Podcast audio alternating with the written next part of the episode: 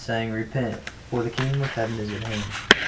For this is the one referred to by Isaiah the prophet when he said, The voice of one crying in the wilderness, Make ready the way of the Lord, make his path straight. Now John himself had a garment of camel's hair, and a leather belt around his waist, and his food was locusts and wild honey. Then Jerusalem was going out to him, and all of Judea, and all the district around the Jordan, and they were being baptized by him in the Jordan River as they confessed their sins. All right. Um, very, you know, powerful passage as we uh, come to the, uh, the day, these days of John the Baptist. Um, there's a lot of things you can say about John. But what would you say John mostly did? That's a trick question. Do what? Everything different. yeah, but what what was his main?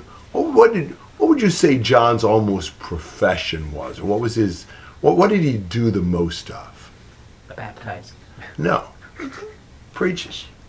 Now he baptized, and we call him John the Baptist. But really, you look at him; he's more often preaching even than baptizing. John was a proclaimer. In fact, you remember what the uh, what Isaiah 40 called him? A voice. A voice. John's first and primary function was to speak the message. And he was great at that. Because he just preached it. He just taught it with, with power, simplicity, and authority. And, and we're going to see that in, in, in what we see even in John right here. Now, you know, where was he? Where was he preaching? Wilderness. Yeah. What's the idea of a wilderness primarily in the Bible? Barren. Especially often barren in terms of people. Kind of an unpopulated area. John, above all things, he's outside of the comforts of, you know, society. He's kind of out in the, you know, wild. You know, we that's kind of uh, a good word for us maybe to describe that. And and what's he preaching? Repent. Yeah. Repent. There's not a lot of, uh, you know, softening that down or prettying it up. It's repent, which means what? Change. Change. Urgent, decisive change, radical reorientation of your life. Repent. Why? The kingdom of heaven. For the kingdom of heaven is at hand. Now, when we speak of the kingdom of heaven, what what what are we saying? The kingdom of heaven.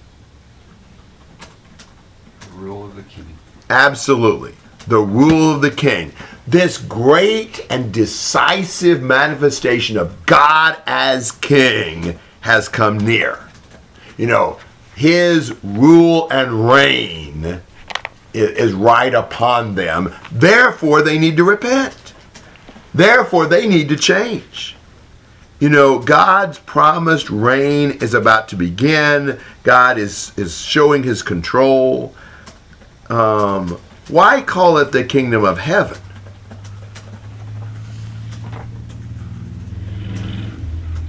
It's a spiritual kingdom, not a physical one. Yes. And it comes from God. This is God's rule or reign. This is not some something that that has evolved on the earth. This is something that comes from the Lord. His rule or reign over the earth is is imminent. We need to repent. Um, the the notion of the kingdom was not so startling, but John urgently preaching, "It is upon us." That's the thing that was shocking about his preaching. The kingdom, God's royal rule and reign, has drawn nigh. We need to repent. And he says, For this is the one referred to by Isaiah the prophet when he said, And Isaiah spoke of what John was doing. He was the voice of the one crying in the wilderness. What was John crying according to Isaiah?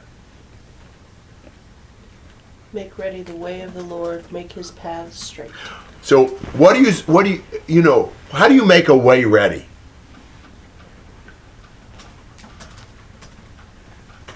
You know, I think it's interesting that he was preaching in a wilderness place, but I think also the people's hearts had become a wilderness. I mean, it was barren, and, and just like when you let when you let things go and you let your you know you leave a garden alone, the weeds are going to. And so they people need to prepare their hearts. They were just hard, and you're going to see that the response to Christ is a hard-hearted response for the most part. Yeah, it's all grown up with a bunch of, you know, weeds and shrubs and garbage that needs to be cleared out.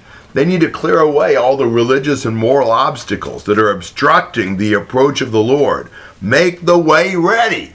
Get this thing opened up. Blaze the trail. Make his path straight. You get rid of everything that's crooked. It's not in line with God's will. Really, John's saying you guys need to straighten up because the Lord is coming. Now, when he says, make ready the way of the Lord, who should we think of, the Lord?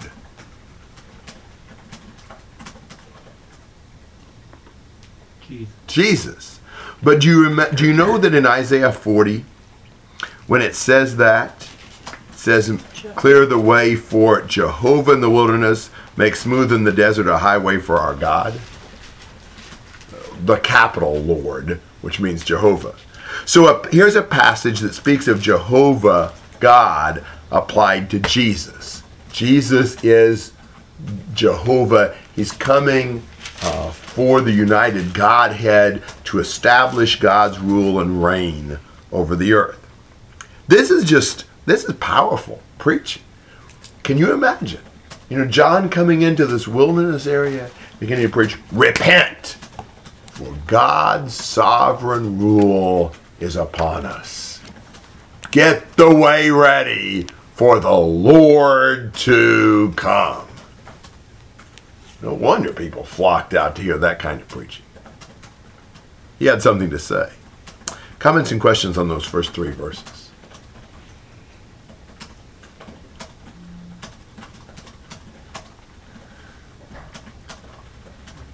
In verse 4, what does he emphasize about John's lifestyle? It's pretty basic. Yep. There is so much to say about this. There's so many things I think to think about. Does that fit John, do you think?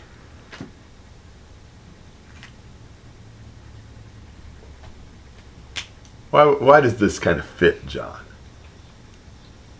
No nonsense. Yeah, absolutely. No nonsense, no frills. You know, his clothing and his diet preached. They almost model the message. You know, repent for God is coming. You know, and he he just he preaches simple, he lives simple. And I think this simple mode of life was a was a almost a, a lifestyle protest against self-indulgence. You know, he wasn't concerned about the niceties of wardrobe and food. You know, he and he's calling us away from being so worried about what we look like, what we're going to eat, where we're going to live. He's this isn't important. The thing that's important is to get our life straightened out for the Lord is is at hand. And I think he challenges our values. You know, are we more interested in possessions and comforts and status? Is our preaching of the gospel, you know, more a gospel that meets our needs or that caused us to, uh, that calls upon us to sacrifice our desires for his kingdom? You know, uh, I just think it's it's encouraging uh, to see John, you know, just living a life of simplicity uh, because he is all about the, the rule of God, not about the things of the earth. And we might be better off if we did that. You know, later on, think about things that, that you'll find in, uh, in, in Matthew that we'll talk about this. Like chapter 6, where Jesus in the Sermon on the Mount will basically say, You shouldn't worry about what you're going to eat or what you're going to wear. You know, the Lord is the one to focus on. Or think about chapter 10 and verse 10 when Jesus sends out the 12 and says, you know, don't acquire a bag for your journey, two coats, sandals, a staff. You know, don't worry about all the extra niceties. When you go out, just go out and proclaim that the kingdom of God is at hand. Um, you know, he'll say in 24:18, whoever's in the field, don't go back to get your cloak. Don't worry about your clothes. Don't worry about your food. Don't worry about your stuff. Worry about what God tells you to do. I think the whole book of Matthew, and really the whole gospel, is saying, don't make our focus the stuff here. John just lived that.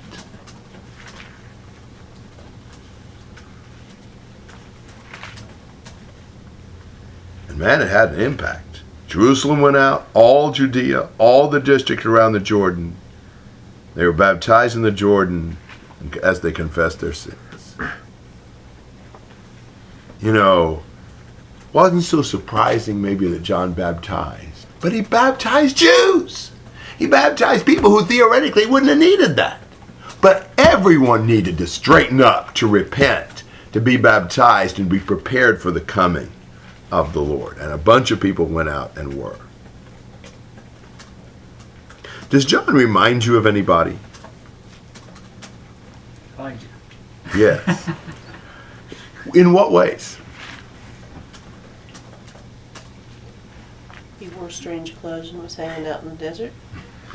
Yes. You know, this rather basic clothing, this solitary life in the desert. What else reminds you of Elijah? Bold. Bold, uncompromising preaching. What else reminds you of Elijah? Not, we haven't seen it yet in John, but you know this is coming. You prepare the way for the one who would come after him. Yes, that's true. They need to prepare, prepare the way for Elisha. He didn't uh, pull any punches when he was dealing with the wicked or whatever. You, with the king and queen. And who did John get himself crossways with? You know, King Herod and Mrs. Herod. You know, so a lot of parallels to Elijah. And, you know, uh, just a condemnation of the whole self indulgent lifestyle of Ahab and Jezebel and of the people here. Um, so, uh, just, uh, you know, really, really powerful statement that leads us into, you know, some of the work of Jesus. Comments and thoughts on those first six verses. so is this the the first introduction of baptism? In the Bible? Yeah. Yes. And I mean, there's no fanfare about it or anything. It's just John started baptizing people. There is a debate as to whether or not by this time proselytes were baptized. They were at some point in time. Maybe or maybe not this early. So it may be that John is actually using something they did to Gentiles and commanding it to be done to Jews, or maybe it was after this they started the proselyte baptism. There were, was it before or after this that there were the washings of the Jews? Well, they've had washings long before this, yeah. I mean, that's, some- that's Yes, it's it's a different, parallel. but it's Yeah, similar. you're right. Yeah. And I mean, oh, there's several prophetic passages dealing with water and the purification, and you know, there's Naaman and the leprosy. There's a lot of prefigurings of this. Were locusts clean food? Yes, right? I think so. They they had the jointed legs and hopped, and I think as long as they did, that was okay. I wouldn't think John like would the eat. Locusts, do what? I wouldn't think John would eat them if they weren't. I think you're right about that, but I think like locusts and crickets and and and grasshoppers. These of them you may eat, the locust in its kind, then the devastating locust in its kinds, and the cricket in its kinds, and the grasshopper in its kinds. Leviticus Read. eleven twenty-two. White Castles are, are clean too. That don't mean we have to eat them. Some debate and that so just because the locust was clean. jumps and jumps. Why didn't he eat better? Why not? Locusts were abundant. Yeah. I mean, I'm guessing. I, I mean, I'm, I'm not even thinking of this as being some sort of a vow of poverty on John's part. It's like this is what he's got out there. You know, what's he going to eat? Well, whatever shows up. And he's got locusts to eat. You know, he's got camel's hair to wear. I mean- and, and if he wanted something better, he'd have to stop preaching, start working in the sense of, of laboring for someone perhaps to earn money to buy the food or Or as Jesus would say, go to a king's palace where they wear the soft clothes. You know. Yeah. I, mean, I just see John as unconcerned about those things. He's not he's not a social guy, he's not a, a worldly guy, materialistic guy. I mean, he's a guy with one thing in mind. Prepare the way of the Lord. Repent, for the kingdom of God is at hand. Baptizing these people to get them ready for the coming of Jesus. That's really all his life was about. Best we can tell. So it appears they understood the message. I mean, it was the I think so. Pharisees, it was the Jews that were coming out. Yes, yes. And so they would have understood the prophecies or whatever that, and expecting and believing that what he was saying was the uh, fulfillment of that. Certainly, there were Jews who knew about that, who were looking for that. I don't know if all of them, uh, what they all understood, Right. but yes. But I I mean, if not, it wouldn't make any sense for some guy starting to preach this and people from all over the place coming out and say, "Oh yeah, let's follow him." Yeah, and, and you've got passages like Luke 7, verse 29 and 30. Uh, when all the people and the tax collectors heard this, they acknowledged God's justice, having been baptized with the baptism of John. But the Pharisees and the lawyers rejected God's purpose for themselves, not having been baptized by John. So the ones who recognized, you know, uh, God's justice and acknowledge that we're baptized. The one who reje- ones who rejected God's purpose were not baptized. Other thoughts?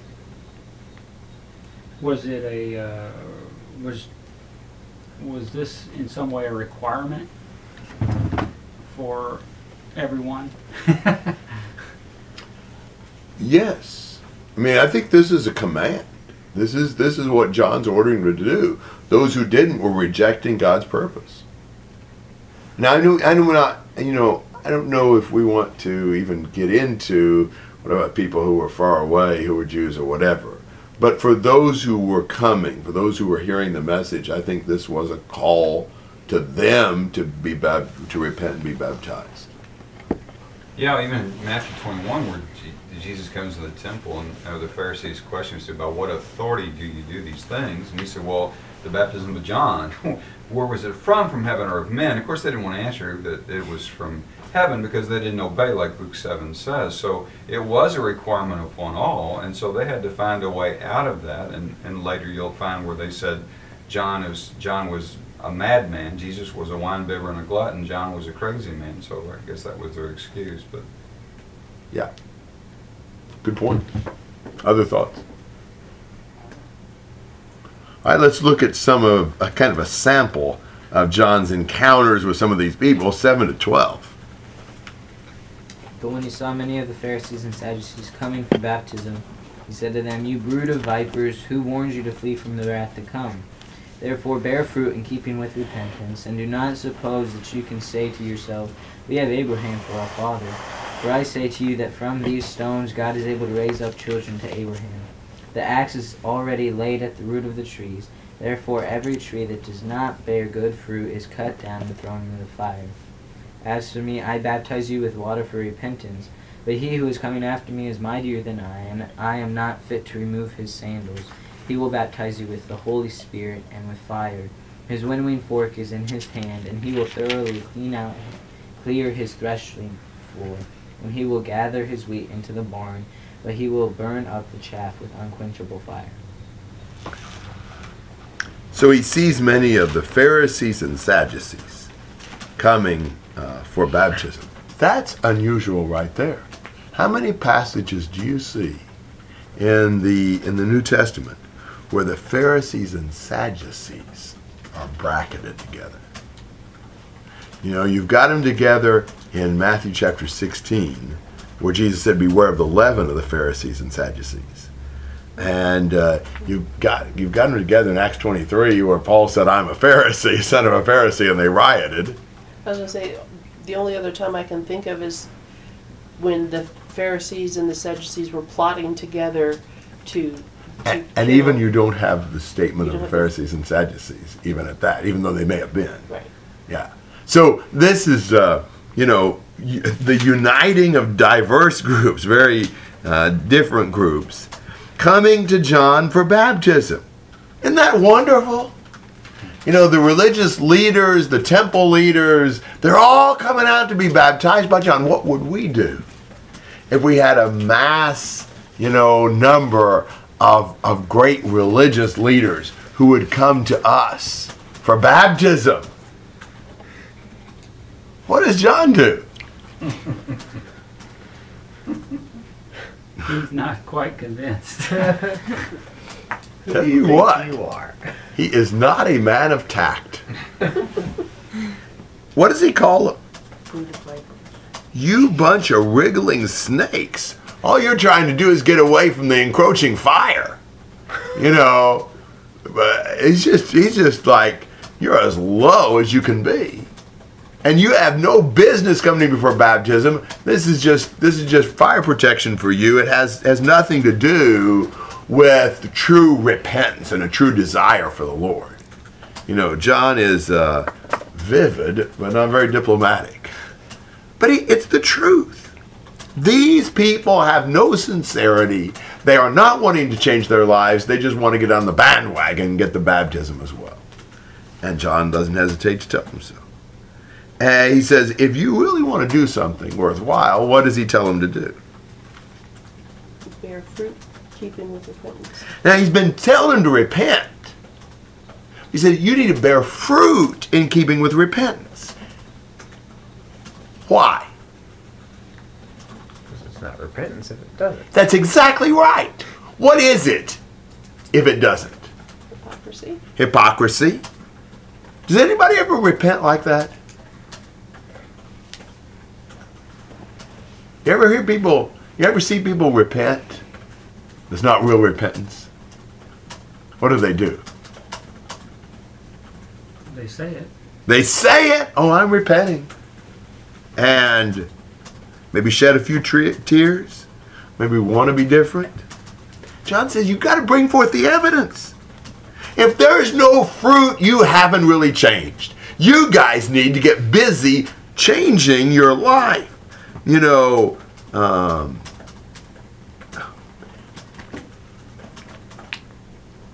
you could. Uh, you know, you can always do something external. You can get somebody to dunk you. You, you can buy something, you can carry something. You can go through some formal procedure. But where does fruit always come from? Yeah, from ultimately from a tree. It's produced by the tree. You know, you can tie something onto a tree, but it's not the same as the fruit that's born from the tree. These people, oh, they're going through some religious act, but they're not bearing fruit out of their nature. Their character is not bearing fruit, they're just going through some mechanical religious observance. We need to be trees that bear fruit, not just people who do some religious stuff. Um, so that, that's what that's what you know John is really challenging them with is this has to be deeper and more fundamental than just going through a baptism. You guys aren't changing and you're not bearing fruit. He says, and don't you rely on your family tree. It's the wrong tree to rely on. Rely on the fruit bearing tree, not the family tree. You know, he says, you want to you, you, you call Abraham your father? He said, even the stones have got more of a chance of being God's true people than what you do. God can, God can make his people out of these stones. He's having a hard time making them out of you. How many times do people rely on things like, we're Abraham's family? You know, how many times people say, well, I- this, is, this is a Christian nation. Or I was raised in a Christian family. You know, I'm a member of a, you know, church of Christians. You know, my, my grandpa was a preacher. You know, my wife goes to church all the time, etc. You know, I have some kind of connection. Therefore, I'm cool. Jesus said, No. Don't you think, well, I got great a great background. What, what kind of fruit are you bearing? That's what John is really, you know, emphasizing to them. And in all that, you know, what did he say was going to happen to the tree? If it doesn't bear, it's gonna be cut down and thrown into the fire. And, and, and he says the axe is already where? At the root of the tree. Why the root? It won't grow back if you cut it. That's exactly right. You take the roots of the tree out, there's no more hope for the tree. The axe is laid at the root of the tree. Doesn't bear good fruit, it'll be cut down and thrown into the fire. This is not pruning the tree, this is destruction of the tree. So, what do you think about John's preaching? Okay. Um, something I want to kind of point out is like we already saw in verse four, like how you know John wore uh, camel's hair. You know he ate, you know, grasshoppers and locusts and stuff. Um, which I, it's kind of funny. 'cause, uh, the exact opposite is probably the Pharisees and the Sadducees because they probably have you know the most fancy clothes, probably eat the best meals, but they're nowhere close to being on the right track as John is, and he's you know he calls him down for it, and it's kind of cool to see like how John is you know lesser as the world would think, but yet he still produces better fruit and is real. Yeah. What do you think about John's preaching? How would you look at this? It's very judgmental. Very judgmental, Intolerant. intolerant. You probably want to say, uh, you're driving them all away, they won't hear your message, so, you know, let's ramp up to this. Let them, let them get a taste of this and, and, you know, Can you imagine a preacher today? It's a bunch of people coming to get baptized. He says, Who warned you? You know, what are you doing come to be baptized? You bear some fruit showing your repentance. Whoa. Imagine what the church would do to a preacher like that. You know, what what do we see? We all we think about is making people happy. You know, so often. Meeting their needs. You know, make sure we don't offend them. What would you do with preaching like this? What if somebody told you that? Have there ever been any times your repentance was insincere? What if somebody had gone to you right then, and said, You are not really repenting? Bear some fruit that shows it. Quit being like a snake just trying to get away from the fire. What would you do if somebody told you that? When deep down you knew you weren't sincere. We we get mad, wouldn't we? We'd be all you can't talk to me like that. I think I think, you know, all that is just interesting to see and think about. Now, I don't think John's trying to be a big shot. I don't think John's trying to be anything. I don't see any emphasis on John thinking about himself whatsoever. This is the truth. This is the message they need to hear. He is preparing the way for the Lord, and that includes the, the radical repentance of, of any Pharisees and Sadducees who want to see God's kingdom. Comments and questions through verse 10. There's no indication that he refused to baptize them. Necessarily. And it may be, okay, I'll baptize you, now brings fruit. if you're really repenting. Maybe it never comes to that. he, ins- he insults them and they're not, they're no longer willing. Can you imagine repent. these guys wanting to re- be baptized after this lecture? Might be afraid he'd leave you down under too long. yeah, I don't. I don't know that he has to uh, refuse to re- baptize them. Uh, Well, and I was wondering, you know, if we know that there were some Pharisees uh, who had real faith, I mean, a- and so this is meaning the general bundle of Pharisees and Sadducees, but there were individuals among them who probably didn't get the same, Mhm. Yo, snake face.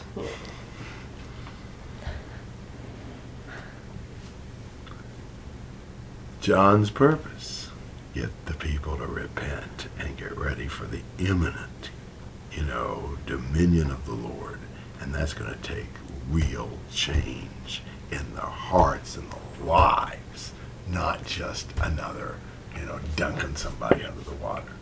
Did John baptize? Do you believe in baptism? Absolutely. Did he think it was baptism only? No way. Baptism without repentance is worthless. That's what John sees. Hey Gary, I got, I got a question. Sure. Um, and, and, and in asking this, I'm not, when, well, let me just sit one on the side. In, in First Kings eighteen, we, we find the story of Elijah coming to Ahab, and he says, repent, repent, repent. Um, and there is a, um, there is a, a Baptist preacher, like his name escapes me right now, but he's, he was well known for years. He'd written several books, and in this in his lesson on on Elijah and Ahab, how Elijah confronted Ahab. In the story, there's a man by the name of Obadiah, who seems to be a godly man, but he's working for King Ahab, and this preacher makes the point that Obadiah, you know, is you know was hiding all these prophets in a cave and his point is, well, what good are prophets that need to be hidden? Elijah was out there preaching the word. Um, and, and my question is this, and, and I'm not even sure. You know, you find a man like God raising up a, a, a, an Elijah and a John to meet this problem, but not everybody was an Elijah and a John. Um, I mean, is that is that necessarily wrong that that you have Elijahs, you have Obadiahs, you have prophets in a cave. Um, and I don't know exactly what I, I mean. Don't know exactly what I'm asking, but not everybody was a John or Elijah. Again, not trying to soften the blow of saying repent. Yeah, I agree with that. Uh, you know, I I don't assume there's a criticism of Obadiah or the prophets that he hid. Uh, where has Elijah been? Yeah, he God, ran. God had hit him. God did. You know, this was a time that you know you you prophesy out loud, you'll be killed. You know, so I don't think God always intends for us to just uh, you know court persecution, or court death. Uh, now, when we come to the New Testament, certainly they kept preaching. They just ran out of one sitting, preached it in the next. You know, I don't think we need to quit preaching, but running a while might, might not be, be a bad idea. Uh, so, I, I, I, I, but I don't think there's anything wrong with what Obadiah or those prophets did.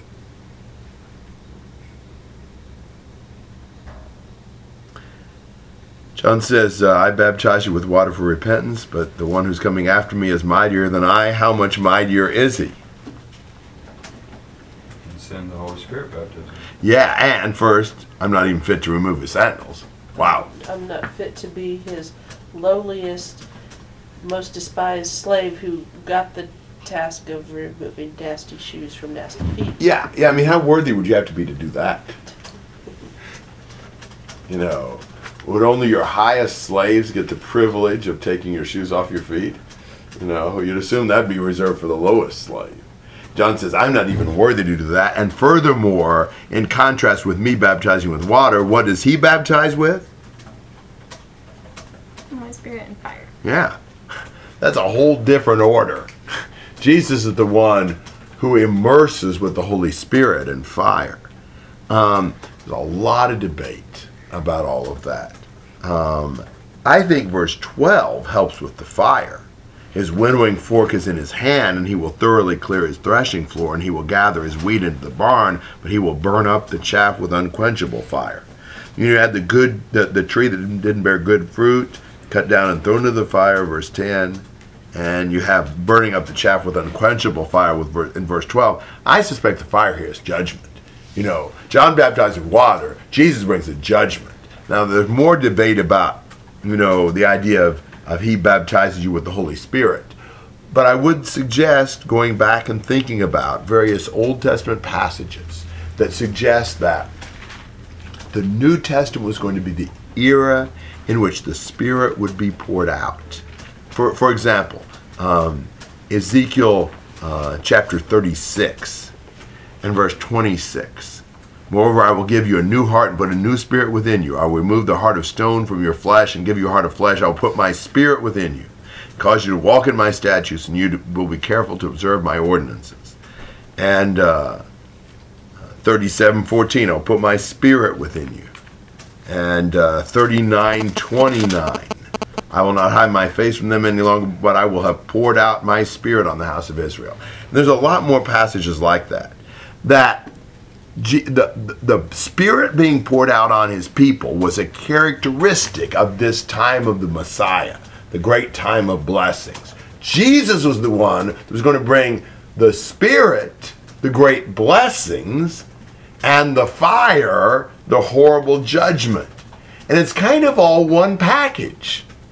You know, because you either accept or reject. You're either blessed with the Spirit and all the blessings that come through Him, or you're punished by the fire and all the punishment that comes with that. So He's going to baptize you with either the Spirit or with fire. You know, either He's going to bless you through the, what the Spirit does, or He's going to punish you with fire. How great Jesus is, even in comparison with a, a John who baptizes in mere water. Comments and thoughts? I say just in support of you know the fire being the judgment. In verse ten, fire's judgment. In verse twelve, fire's judgment. So, verse eleven, it makes sense that I fire's think judgment. so. I think contextually it's hard to stop stop us from saying that. Other thoughts? Acts one also seems to be a, a, a a gathering, a separation of the, come in before, you know, the blood and, you know, those who call upon the name of the Lord, that quote from Joel, you know, the separation and a gathering. Good point. Yeah. Those who escape are saved and others are judged. I agree. And Joel's a good passage to compare with this whole idea of the pouring out of the Spirit. All right. Well, our time's uh, up, and uh, that's a good, uh, good chunk. Good things to think about. Lots of things to think about. Matthew's got tons of stuff, more than I understand, for sure. But um, my schedule is complicated. I will be off two on one, off one on one. But